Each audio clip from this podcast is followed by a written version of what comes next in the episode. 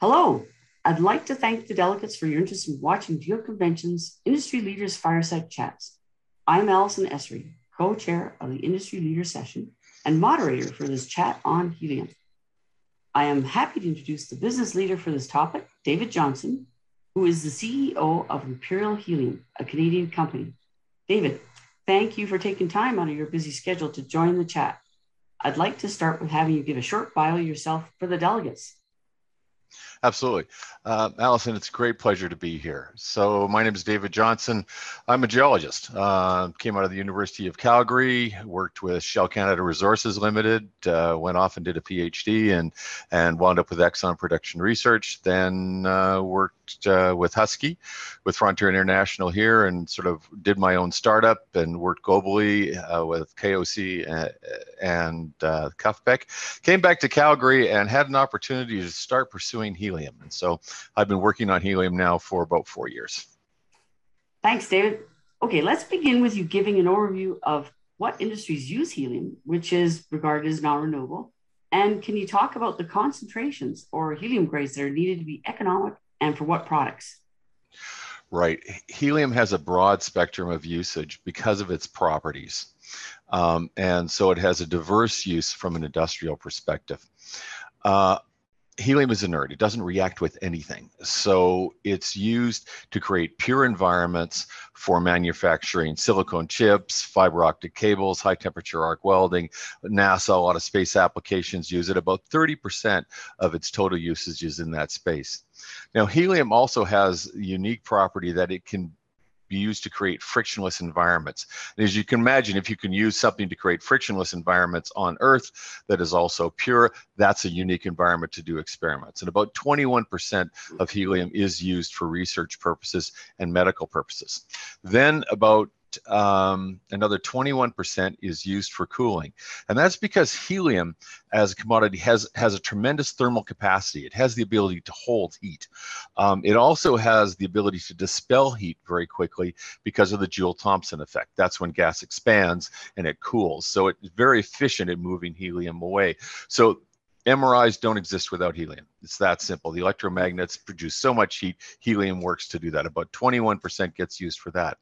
Now, helium is one of the two gases we can use to get off the Earth without propulsion, helium and hydrogen. It's the only one that doesn't explode. And then the last thing is that helium is the smallest molecule. It's actually smaller than hydrogen because the nucleus of the molecule has two protons and two neutrons, so the electrons fly closer. Um, and the end result is it is the smallest molecule. So it's used for leak detection and, and things where you need the small molecules to to find holes. So it's about 12% is used for that. So it has, you can see it has this diverse range of uses. That being said, um, helium can be economic at very low concentrations. So natural gas somewhere between $2 and $4 for a thousand cubic feet. Helium in 5-9 grade, which is 99.999% pure, that's mostly for industrial purposes, somewhere between, you know, 400 and a $1,000 uh, a cubic feet. So hundreds of times oh, yeah. more valuable than, than natural gas. So economic concentrations sort of in the the one percent to half percent range. Great. Okay.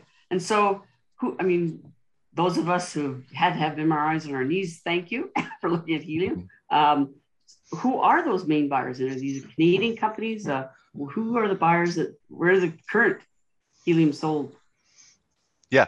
Uh, the major buyers, the helium industry is kind of an interesting place. Um, a little background might be helpful here. So it grew up out of Texas and and in Oklahoma, where the major reserves of helium were in the United States. And interestingly enough, it was owned by the U.S. government down the Bureau, and so it was sold through the Bureau of Land Management. And out of that, basically four major players emerged and you know them all Linde, Praxair, Air Liquide, and Air Products. And they have about 80 to 85% of the global market for helium. That's the global market. So they're the primary buyers and resellers and distributors. There are other companies that are entering the market. Uh, Matheson is trying to move in. Iwatani is trying to move. in. Uniper is is moving in as well, and uh, so there are other companies that are moving in into this space as well. Those are the major buyers of helium. Okay, and so can you tell us a little bit more about then the current helium projects that are in Canada um, and globally? Yeah, absolutely. So uh, in Canada, th- this goes back a little bit to, to price. Um, so I'm, I'm going to go sideways for a little bit here, and, but it, it figures into the story. Uh, sure. Uh, price was pretty stable um, with the four major competitors until 2013. And in 2013, the US recognized that they were not going to be able to supply helium to the world. Um, so they said by, by 2018, we'll be pretty much through selling helium. And in 2018, competition entered the market price, and the price jumped from around 100 to 150 dollars. It jumped up to about 337 dollars for a thousand cubic feet. There was a big increase in price. And after that, the commodity becomes opaque because all the agreements are behind closed doors. Um, so what happened with that big spike was that people in the resource sector recognized that there was a shortage of helium that was coming and that there was a need for more. Now, the US, when they took this gas off the market, took 2.1 billion cubic feet out of a 6.3 billion cubic foot uh, demand space. So roughly a third got knocked off the market. So you can imagine competition really began to go. And pr- prior to that time, Whale in uh, down in the Mankota area of south uh, western Saskatchewan was probably the only producer in Canada. Since that time, a number of companies have entered and developed uh, the industry inside of Canada. Down along the southern border, um, Thor is a private company that that produces helium, the only producer of helium in Alberta. Um, uh, Avanti is is in the land game down there. North American Helium is a, large landholder in, in Saskatchewan, and Royal Helium is is out there as well.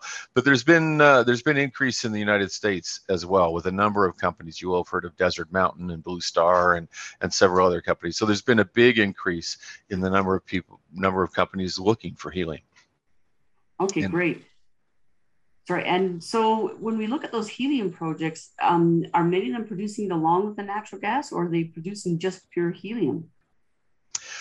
Well, the the ones down in uh, in southern down in Saskatchewan and are primarily producing uh, with uh, with nitrogen, uh, nitrogen and CO2. Right. Um, and but that being said, um, when you look at the distribution across the province, and part of our strategy, what we're doing is we're looking for helium where it's already been found. So 650,000 wells in Alberta, 189,000 of them have gas analysis. So we know where the distribution is. About 2,000 of, of those wells have heliums at greater than half a percent. So we have an idea, and the distribution's all the way across the province, and, and that makes good sense because helium is a product of radioactive decay. Basically, uranium goes to thorium, and when uranium throws out uh, an alpha particle, which is two protons and two neutrons, it grabs the first two electrons that are around it. It becomes helium. It's stable for eternity, um, and then it migrates up. And as it migrates up, it bumps into hydrocarbons. And so uh, there is quite a bit of helium that is trapped along with hydrocarbons throughout the province. The big challenge is that helium is the smallest molecule, so you have to have an extremely effective seal in order in order to trap the helium. And and and that's part of the challenge in finding where it's where it's located. But most of the helium, to answer your question directly, most of the helium in Canada is now is currently produced uh, with reservoirs that are dominantly nitrogen and CO2 and have some methane associated with them. Okay, so you know, this is in terms of how this is going to translate to markets going forward. We know that the prices for helium, as you mentioned, were high pre-pandemic, and you know, three hundred dollars and upwards to MCF, uh, compared to something like two to four dollars MCF for natural gas. So, what do you think is going to going forward now as we get out of hopefully out of the pandemic? Are we going to sustain those prices? Is that going to continue? You know it's these are really really interesting times um, in the helium because helium is moving from being a north american centric uh, industry with supplying the world to being a global uh, a, a, global commodity. And there's some issues around around it. So other places in the world that generate helium that produce helium are algeria and qatar and russia uh, and they're the dominant other suppliers uh, out there. So about 30% of the world's helium comes through the Straits of Hormuz now. Um, there are two major projects. So Exxon partnered with uh, the Qatar National Oil Company in Qatar to sequester helium, and they partnered. Exxon also partnered with Sonatrach to sequester helium. So they're a big player in this whole picture. Now, when the price jumped up, basically there was a lot of economic rent captured, and you've got an industry dominated by 85%. So my thinking is the price is going to stay high. And the two reasons I have really are one, economic rent. There's very little reason why those companies would want to give up that economic rent or uh, the Sonatrach or the Qatar company either. And I think there's very little reason that the Russians would want to flood the market with with helium, even with their big Amur gas project, to cause the market to become competitive and lose lose that price point. So there's not much gain in that. That's one reason why I don't think the price is going to go down. But it's not the largest reason. The largest reason has to do with the nature of helium itself. So helium in order to be transported efficiently needs to be transported as a liquid but it's the very last thing to become a liquid. Uh, so it becomes a liquid at minus 272 degrees. That's 1.15 degrees above absolute zero, the place where all molecular motion stops. So you can imagine it's a process and it's energy intensive to get the helium into liquid form. Then when it's transported, it's transported in something called an ISO container. And you could go to the Linde website and look this up. They basically look like a, a sausage inside a, a sea can frame and they're transported like sea cans, you know, on container ships. So helium is made into liquid. These containers hold about 1.1 million cubic feet of helium, and then they get onto a container ship. There aren't ships just transporting helium; they're a regular container ship, and then they get shipped. The catch is that there's only a seven-week, 40-day shelf life for those mm. those ISO containers begin to, before they begin to leak. So helium is on an on-demand product. There's no efficient way to store it in large volumes. So it's not like oil where you can have big tanks of it sitting around. It has to arrive, and that shapes the market. It looks more like liquid natural gas than it does like like a bulk commodity. So it's uh, the people down in Australia pay ten dollars for a thousand cubic feet of gas because they sell it out of Darwin in into China at ten dollars a cubic feet. We can't get well, until recently, more than $2 a cubic foot for our gas. Um, because right. there's so much gas produced in the United States out of the Permian Basin that it floods the market and we can't get enough offshore to make our prices rise because we can't transport it and store it efficiently. So you get market localization. And that's what I think we're going to see more driving the price in North America. The US took 2.1 billion cubic feet off the market. We're in Canada, we're selling into that vacuum and we're close. So the gas could be transported and it could be transported as a compressed commodity as opposed to a liquid commodity. That's great. It's uh, as contrary to say some of the oil pipeline problems we have. It seems that having the border that close actually really, really is a benefit at this point. It really is. Yeah. Okay. So let's talk about then what you think about when you look to see what makes a helium project profitable in Canada as compared to say globally we talked about that a little bit here, but in terms of local people, in terms of you know what what kind of synergies do they have to have in terms of getting it off the ground and and you know making that work in terms of their infrastructure. Yeah, he, helium's uh, helium helium is is explored for much the way we explore for uh, for natural gas or, or for oil and gas. We're just looking for concentrations of helium. So the traditional exploration from a geological perspective is, is pretty much the same aside from the identification. When it comes to the facilities, the facilities are a little bit different. Um, it's not off the shelf. Uh, the helium separations. Basically, the way it works is helium is separated on uh, on the ground itself, um, the site itself, and the custody point is at the end of the plant that is on the site. Um, helium separated through a two pro st stage process. One's a filter, one is vacuum pressure assist vacuum pressure swing absorption, vacuum pressure swing absorption. There we go. Um, and uh, that takes us to 99.9% pure. Then it gets compressed into tube trailers and hauled away to market. That's how it works. Um, so it, it, it can be done, but you have to know how to separate it. It's not quite that simple. Um, the opportunities clearly exist inside Canada to explore for helium. I think we're at the beginning of the development of an industry here in Canada because there is a lot of helium. I've had a map that you can see it even on my website that's that's out there that shows the distribution of of helium uh, across the industry. Those of you that know Alberta will recognize a concentration in the sweet in the Peace River Arch area, and you'll see another concentration down in the Sweetgrass Arch area. But then when you'll see a shotgun blast across the rest of the province. And what these basically are helium that is migrated through and trapped in all the different traps that you're that you're acquainted with um, across the basin. Um, the challenge that Alberta will have around this, and, and those that are rushing to the field to do this, is that you'll find that most of these fields are already depleted. Um, and so the resources are down quite low. So to run the numbers, you know, if you got 10 million cubic feet a day, and you've got 1% helium, then that's 100,000 cubic feet of helium. And at a modest $250 per thousand cubic feet, that's $25,000 a day of revenue or $9.1 million a year. And you go, fantastic. You know, a separator costs me $4 million. It'll pay off in six months and we'll all be rich. Yeah, okay.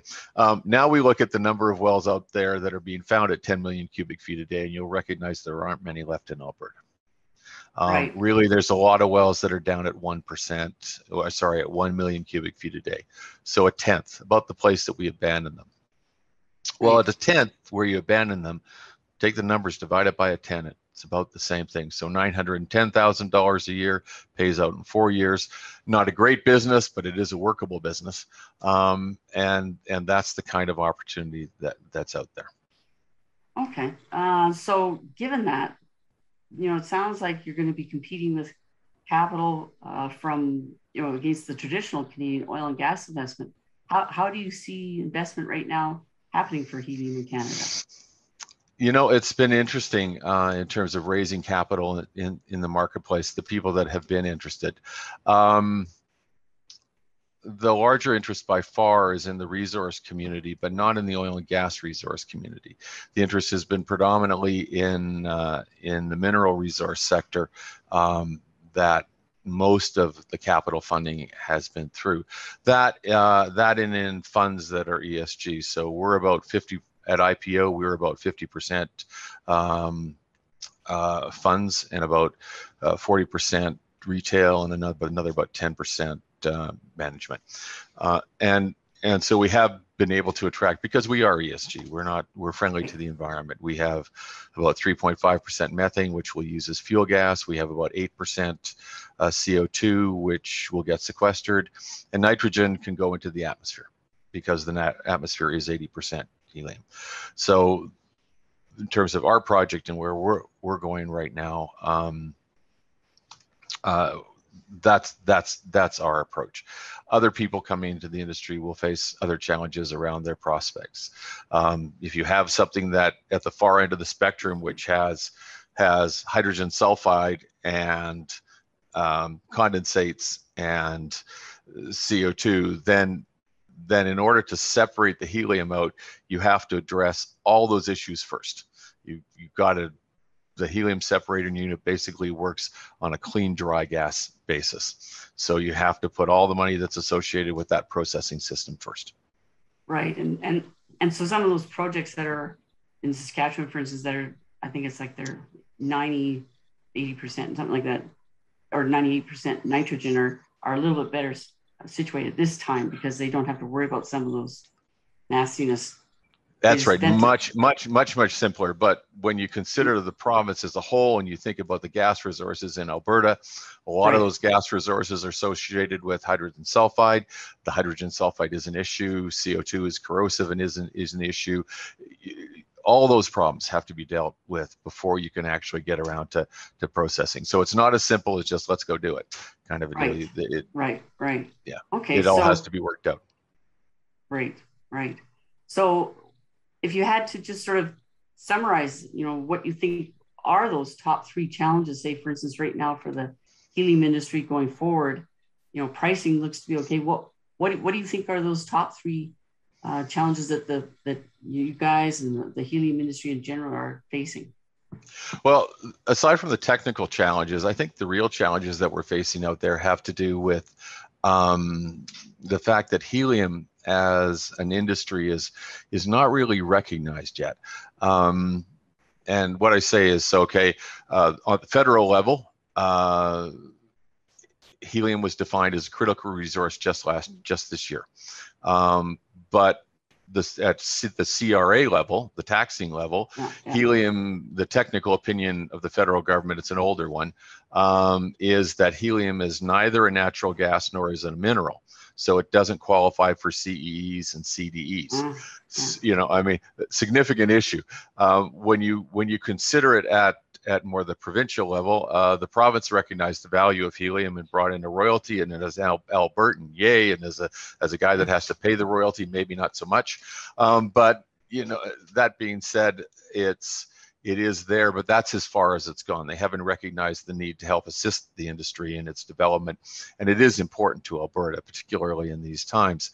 Um, that being said, there isn't from a securities, from a markets perspective, there is no regulation around helium the way there is for um, the way there is for natural gas. Mm-hmm. So when you talk about resources and you see people quote resources in the helium space, uh, they don't say prospective resource, contingent resource, or reserve because there is no requirement around NI 5101 or the SEC to define those things. And that's that's important. Uh, it's important to the investment community. So people, when people talk about resources and having, you know, 20 billion or 14 billion, um, you know, in, in resource, it could well be a prospective resource and not um, not a contingent resource. You know, so it's it, one should be clear about that from a natural gases perspective. For those of you that are not familiar with uh, the industry as a whole, prospective resource is an idea that a that a yeah. geologist or a geophysicist has, but it hasn't been drilled yet.